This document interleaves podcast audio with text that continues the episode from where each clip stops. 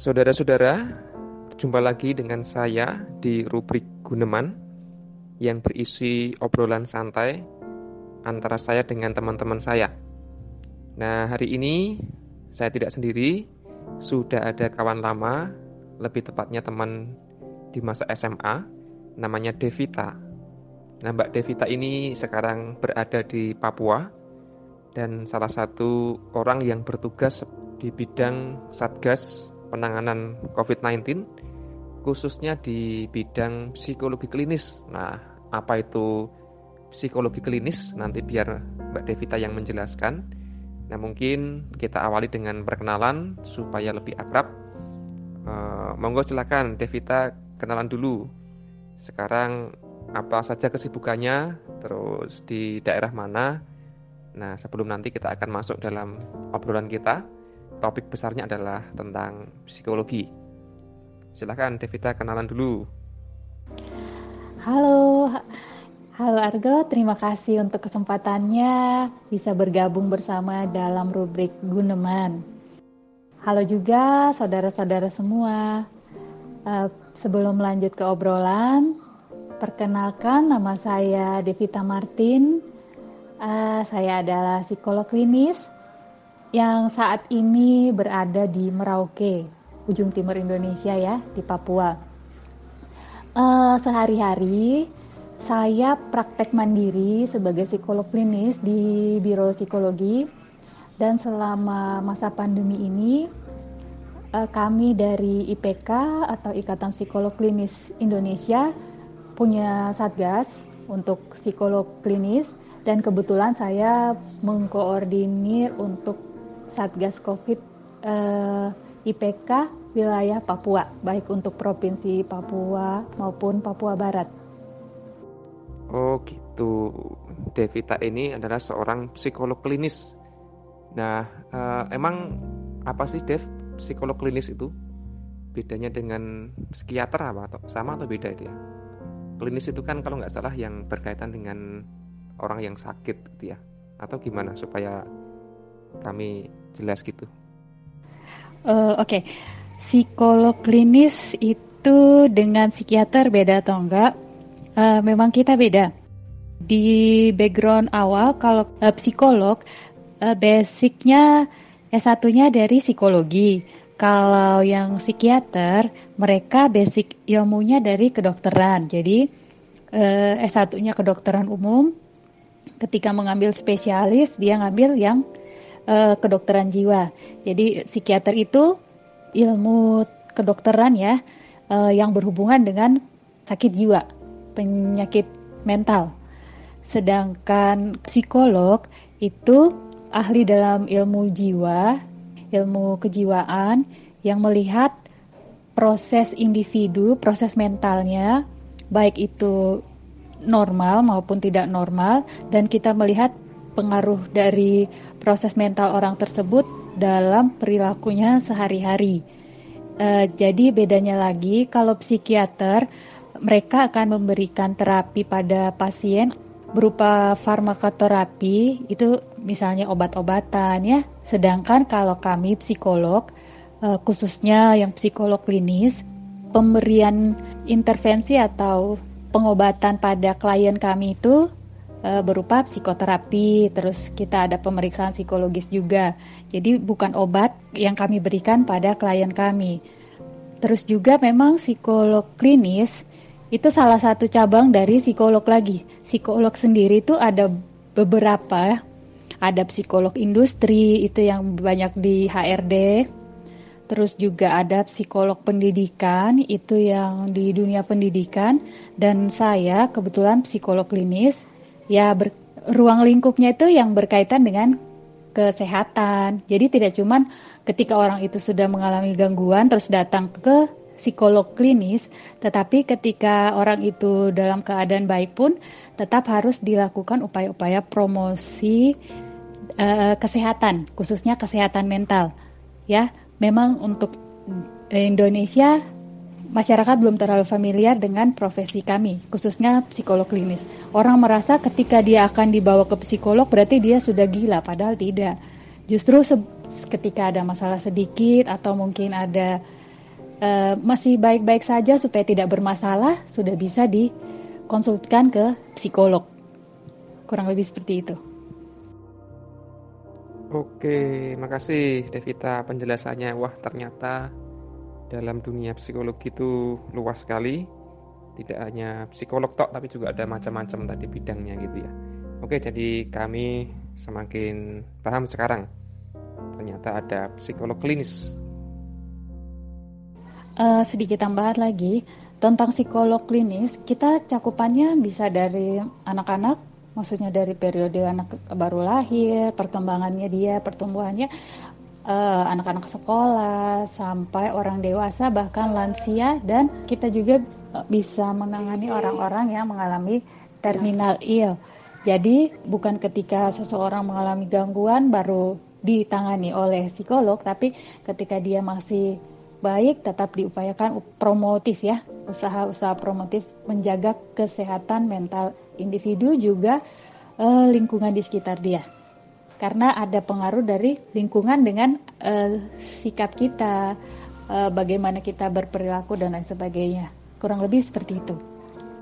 Orang kadang beranggapan bahwa seseorang yang uh, misalnya kuliah dengan jurusan S1-nya psikologi, ketika dia sudah lulus dan mendapat gelar SPSI, dia langsung disebut dan dianggap sebagai psikolog Padahal uh, itu belum ya. Psikolog itu harus uh, sekolah lagi di jenjang magister dan dia magister pun harus ngambil yang profesi karena nanti ada science atau magister profesi. Jadi untuk yang namanya psikolog pasti di belakangnya ada embel-embel psikolog. Atau kalau untuk uh, senior-senior mereka tuh DRA. Ya, karena itu sebelum ada SPSI ya kurikulum lama itu untuk yang psikolog itu pakai DRA atau DRS ya. Ya betul. Awalnya juga aku ngertinya itu kalau udah kuliah psikologi terus lulus dia disebut psikolog gitu ya. Ternyata untuk menjadi orang yang disebut psikolog masih ada tahap-tahap yang berikutnya gitu ya. Oke oke. Terima kasih informasinya Nah demikian saudara-saudara perkenalan dan juga informasi tentang bidang psikologi klinis. Nah sekarang kita akan masuk ke perbincangan kita. Uh, gini Dev, uh, salah satu isu yang mengemuka ketika ada wabah virus corona ini kan masalah kesehatan mental atau masalah psikologis gitu ya. Dan sebelum nanti sampai ke pembahasan tentang dampak pandemi terhadap kesehatan mental, mungkin eh, pertanyaan awalnya adalah bahwa eh, apakah betul kalau dikatakan semua orang itu punya masalah kesehatan mental atau masalah psikologis? Paling tidak eh, apa ya? Semua orang kan punya trauma gitu ya. Entah besar entah kecil traumanya, entah sudah teratasi atau belum. Nah, mungkin bisa dijelaskan trauma itu uh, seperti apa dan apakah semua orang itu mengalami? Uh, untuk pertanyaan ini, apakah setiap orang punya masalah kesehatan mental? Uh, untuk kesehatan mental sendiri, dia tidak memandang siapa pun orangnya, bagaimana latar belakangnya, ataupun apa jenis kelamin orang tersebut maupun usia. Semua kita be, ada kemungkinan mengalami yang namanya e, masalah kesehatan mental. Cuman kembali lagi masalah itu berat ataukah ringan. Jadi kayak gini, kita tidak semua pasti sehat ya. Karena ada kemungkinan kita mengalami yang namanya sakit kepala, ya kan, ataupun mungkin batuk, pilek. Nah, sama halnya kondisi fisik itu dengan yang namanya kondisi mental yang tentu saja berkaitan sama kesehatan mental. Uh, jadi setiap kita punya potensi ya untuk mengalami itu. Kembali lagi masalah kesehatan mental tidak cuma yang berat yang mungkin kita tahu orang um, umum tahu ya kayak maaf schizofren yaitu ya gangguan jiwa berat ya atau yang awam dengar atau kenal dengan istilah orang yang gila Tetapi uh, masalah kesehatan mental yang biasa juga misalnya kecemasan, uh, depresi, uh, terus apa lagi ya? Panik. Itu merupakan masalah-masalah uh, mental yang bisa dikatakan ringan atau mungkin ada rasa sedih ya sedih berat terus juga ya salah satunya trauma itu kalau trauma memang sudah cenderung agak berat karena memang ia melalui proses yang panjang dan untuk sampai ke tahap trauma itu individu pasti melewati suatu yang namanya stresor atau hal yang begitu membuatnya merasa tertekan sehingga ya berimbas ada yang nanti namanya uh, trauma itu. Yang pasti perlu diingat uh, kita semua siapa pun itu tetap ada potensi mengalami gangguan mental. Cuman kembali lagi kadarnya ringan atau berat. Uh, terkait lagi kesehatan mental ya. Uh, misalnya individu yang normal yang kita lihat normal uh, tidak ada masalah, aktivitas hariannya baik, itu pun tetap perlu dijaga kesehatan mentalnya. Jadi jangan sampai individu itu mengalami gangguan mental. Ya seperti sempat disebutkan di awal tadi adanya promosi kesehatan, bagaimana menjaga kesehatan mental kita, ya kan? Jadi ya kesehatan mental dan kesehatan fisik sebenarnya dua hal yang berdampingan hanya memang untuk di budaya kita kesehatan mental masih agak dianggap masih di nomor dua kan ya orang menganggap itu sesuatu yang tabu ataupun ketika orang menderita gangguan mental berarti itu udah dicap tidak baik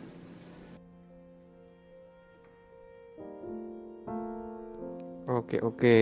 Berarti memang semua orang mengalami atau berpotensi mengalami gangguan mental. Dan karena di Indonesia masih dianggap nomor dua atau tabu, maka sering kali orang tidak terlalu terbuka ketika membahas tentang isu-isu kesehatan mental gitu ya.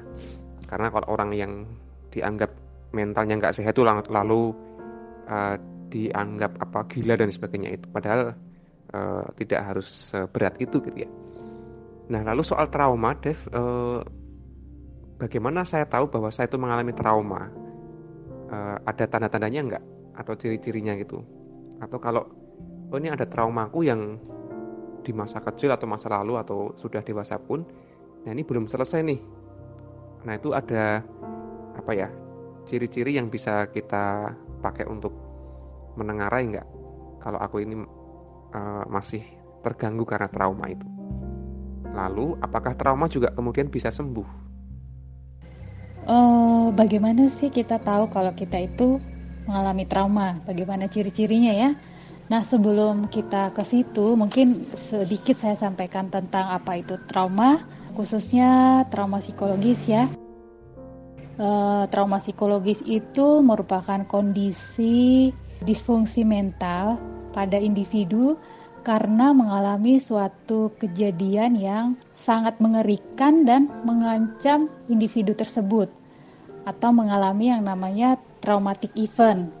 E, apa sih kejadian-kejadian yang bisa menimbulkan trauma pada seseorang? Misalnya bencana alam, terus bencana non alam ya seperti yang saat ini sedang kita alami ya, pandemi Covid ini. Terus perang, terus uh, teror, teror bom, uh, maupun uh, dalam keseharian tuh suka ada KDRT atau perlakuan apa ya pola asuh yang tidak sehat, ya itu yang kayak tadi sempat uh, Argo ada bilang mungkin ada trauma masa kecil. Nah, iya benar itu salah satunya dari peristiwa traumatik seperti pola asuh yang tidak tepat. Nah, kejadian yang menyebabkan trauma itu bisa sekali terjadi atau berulang-ulang. Maksudnya berulang-ulang tuh sedikit ya si individu masih biasa aja. Ada lagi, ada lagi, ada lagi lama-lama kan mungkin batas kesabarannya dan lain sebagainya dari individu itu sudah uh, lewat untuk mengatasi yang namanya peristiwa mengancam itu. Ya akhirnya bisa mengakibatkan seseorang mengalami trauma. Terus juga trauma ini terjadi tidak hanya pada orang yang mengalami langsung. E, misalnya begini, kalau dalam rumah tangga pola terkait pola asuh, mungkin orang tuanya yang bertengkar, anaknya hanya melihat, tapi kemungkinan nanti di masa yang akan datang jika itu tidak diselesaikan, anak ini akan mengalami trauma ataupun kayak kejadian teror bom. Seseorang tidak menjadi korban tapi dia ada di sekitar situ, dia melihat dan menyaksikan kondisi bagaimana saat terjadinya bom itu mungkin akan menjadi e, trauma di masa yang akan datang. Ya, sebelum saya melanjutkan trauma ini di dalam psikologi kita sering mengenalnya dengan PTSD ya, post traumatic stress disorder. Kembali ke trauma lagi, tidak semua peristiwa yang berat ya kita anggap berat, traumatic event, peristiwa yang mengancam kita itu bisa menjadikan kita semua mengalami yang namanya trauma. Itu kembali dari masing-masing individu, kondisinya, eh, bagaimana latar belakang dia, kehidupan dia, terus juga pengetahuan dia, kemampuan dia dalam menyelesaikan masalah, terus juga terkait dengan dukungan sosial ya. Itu mempengaruhi bagaimana seseorang akan mengalami trauma di masa yang akan datang atau tidak. Selanjutnya tadi ya, ciri-cirinya kalau seseorang itu mengalami trauma. Uh, ada beberapa poin yang bisa kita lihat, misalnya dari perilaku. Perilaku yang orang yang mengalami trauma itu biasanya cenderung menghindar, menghindar dari hal-hal yang mengingatkan dia pada trauma atau peristiwa yang di luar batas kemampuan dia menghindar, ada lagi perilaku menarik diri, terus terjadi penurunan minat atau produktivitas orang itu menurun. Terus kalau dari fisik kita bisa melihat orang itu misalnya mudah lelah, mudah kaget ya atau terkejut, cenderung lebih was-was, lebih waspada. Fisiknya lagi dia bisa mengalami gangguan tidur baik tidurnya berlebih atau mungkin susah tidur. Begitupun dengan gangguan makan ya bisa berlebih ataupun kurang. Selanjutnya untuk ciri-ciri dari fisik itu e, misalnya suka ada keluhan sakit kepala, merasa mual jika dihadapkan sama yang namanya e, stresor atau penyebab stres yang mengakibatkan seseorang mengalami trauma. Kalau dari sisi kognitif, e, seseorang itu kita bisa lihat ketika dia mengalami trauma yaitu penurunan memori, terus menjadi sering bingung, konsentrasinya kurang bagus ya dan kalau dari ciri psikologis, uh, orang itu akan merasa ketakutan yang luar biasa terhadap tadi sumber stresnya atau peristiwa yang membuat dia trauma. Terus juga ada depresi, seseorang bisa merasa gelisah, tidak percaya diri, terus sering marah, bahkan ada yang mengalami uh, mati rasa. Itu ya ciri-ciri. Tapi untuk sampai ke seseorang mengalami kita tegakkan diagnosa bahwa dia mengalami PTSD atau trauma itu uh, memang ada kurun waktunya, tidak tiba-tiba habis kejadian ini langsung bisa kita diagnosa.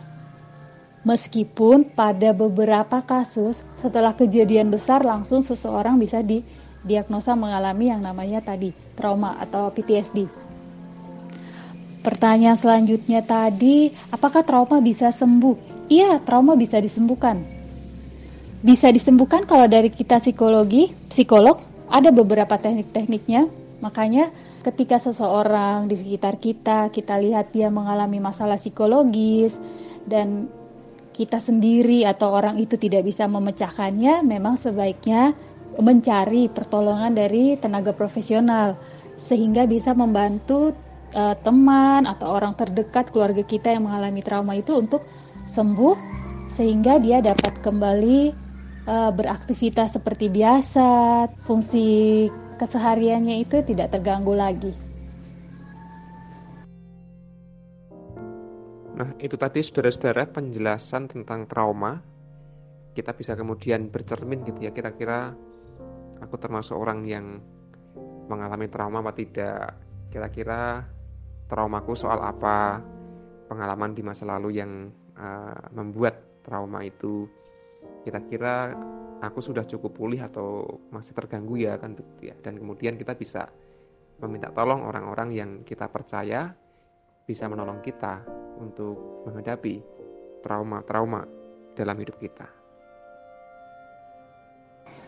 Jadi untuk singkatnya, bagaimana kita eh, kita tahu kita mengalami trauma ya itu ketika kita dihadapkan pada situasi yang menyerupai atau situasi yang sama dengan uh, peristiwa sebelumnya yang membuat kita menjadi sangat takut, sangat terancam, uh, terus kita menjadi tidak nyaman, muncul berbagai keluhan-keluhan tadi yang saya sebutkan, maka ada kemungkinan individu itu mengalami yang namanya trauma atau PTSD.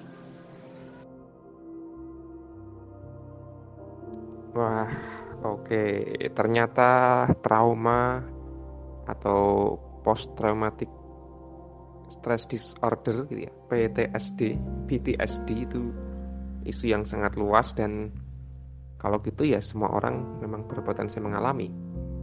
Saya juga pernah mengalami dan apa ya berjuang cukup lama untuk bisa sembuh atau paling tidak teratasi gitu. Dan trauma ini kan masalah semua orang dan di zaman yang semakin apa maju ini juga katanya ada semakin banyak stresor yang datang. Oke, terima kasih Devita atas penjelasannya. Oh, ini menjadi semakin jelas. Jadi semakin cetok gitu ya ternyata sebegitu uh, rumitnya tentang trauma itu. Dan kalau tidak diatasi, tidak diakui itu malah bisa berbahaya karena berdampak pada kehidupan kita setiap hari. Nah, sekarang kita ini membahas tentang trauma atau masalah kesehatan mental yang muncul karena pandemi virus corona. Mungkin ada orang yang terjangkit virus itu gitu ya, mengalami sakitnya, demam, batuk, sesak nafas dan sebagainya, dia sebagai orang yang mengalami atau mungkin ada orang yang keluarganya yang terkena COVID-19. Mungkin juga ada yang bekerja sebagai paramedis yang mendampingi pasien COVID-19. Nah, itu kan juga stres gitu ya, ada kecemasan-kecemasan. Atau mungkin kayak saya gitu ya, atau banyak orang cuma nonton berita di televisi, nonton berita di medsos, nah itu apakah juga bisa terdampak?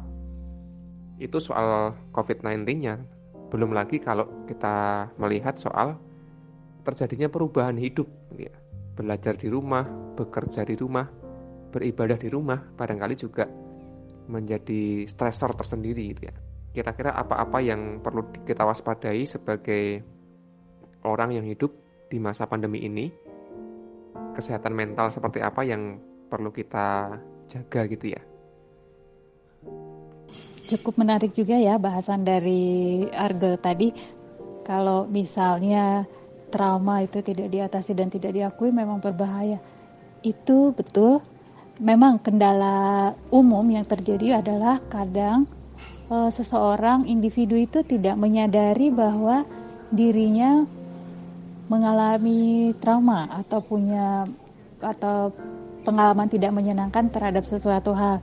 Sehingga itu yang menyebabkan terkadang peristiwa e, traumatik itu membuat individu yang bersangkutan kemungkinan mengalami e, gangguan yang lebih berat yang e, mempengaruhi kehidupannya sehari-hari juga mempengaruhi e, relasinya dengan lingkungan di sekitar dia. Memang poin penting itu ya terkait ini kita harus mengenal diri kita masing-masing.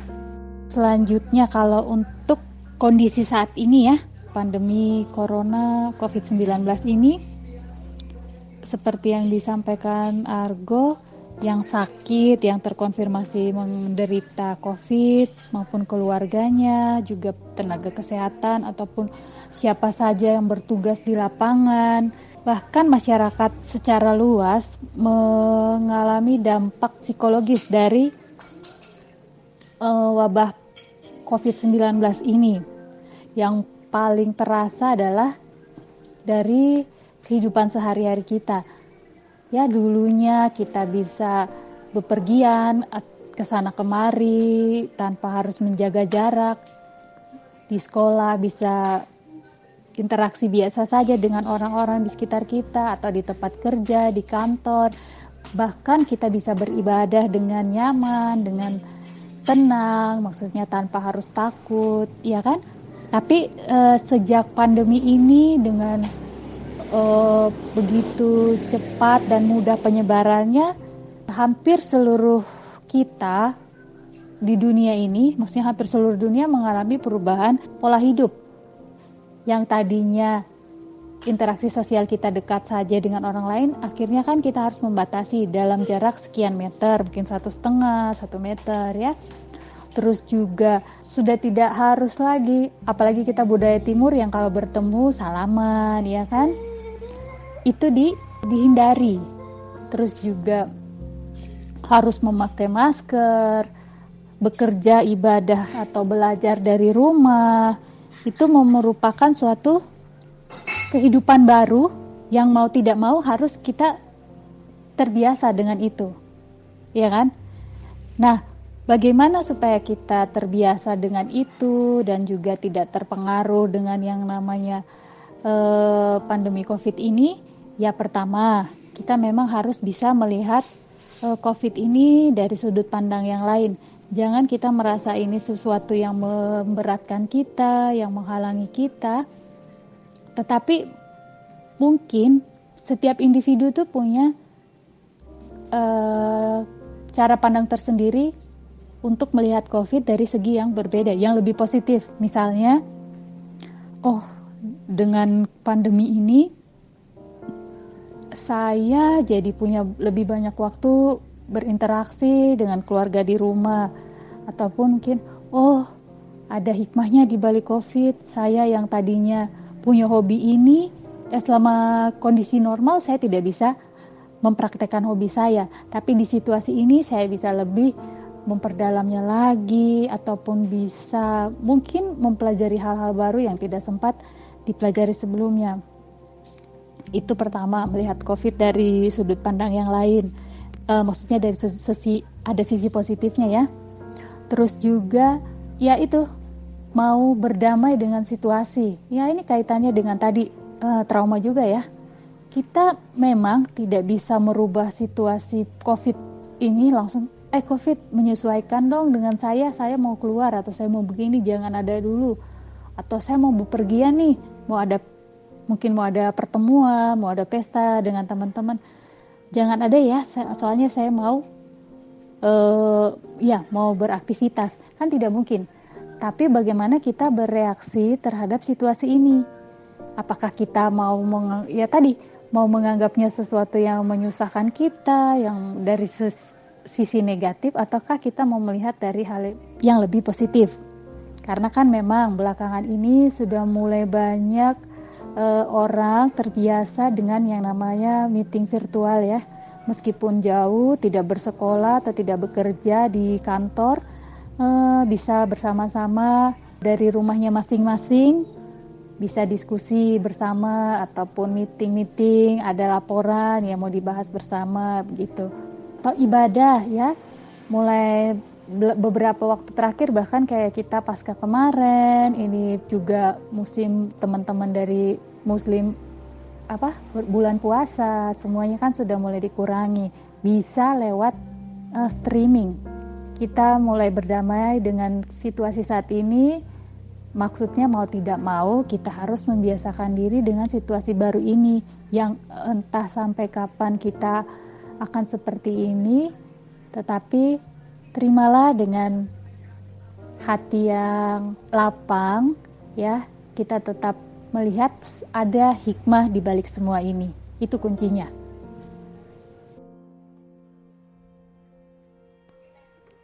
Oke, makasih Devita.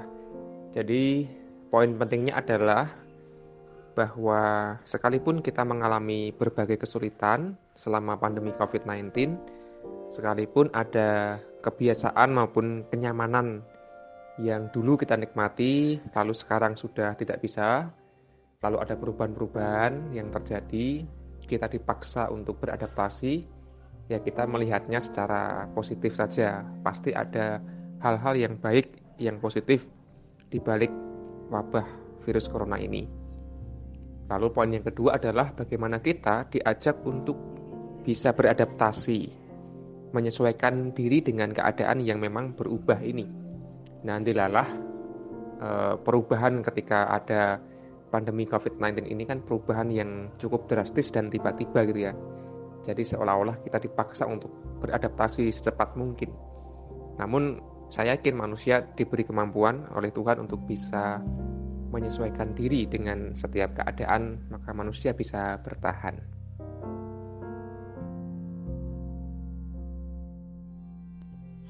Nah, salah satu sisi positif yang saya alami ya contohnya sekarang ini bisa apa namanya ngobrol lagi dengan teman lama yang sudah berapa lama ya Dev ya kita belasan tahun kali nggak pernah ngobrol lagi gitu ya sejak SMA itu. Terus ya paling kita cuma komen-komen di Facebook atau medsos.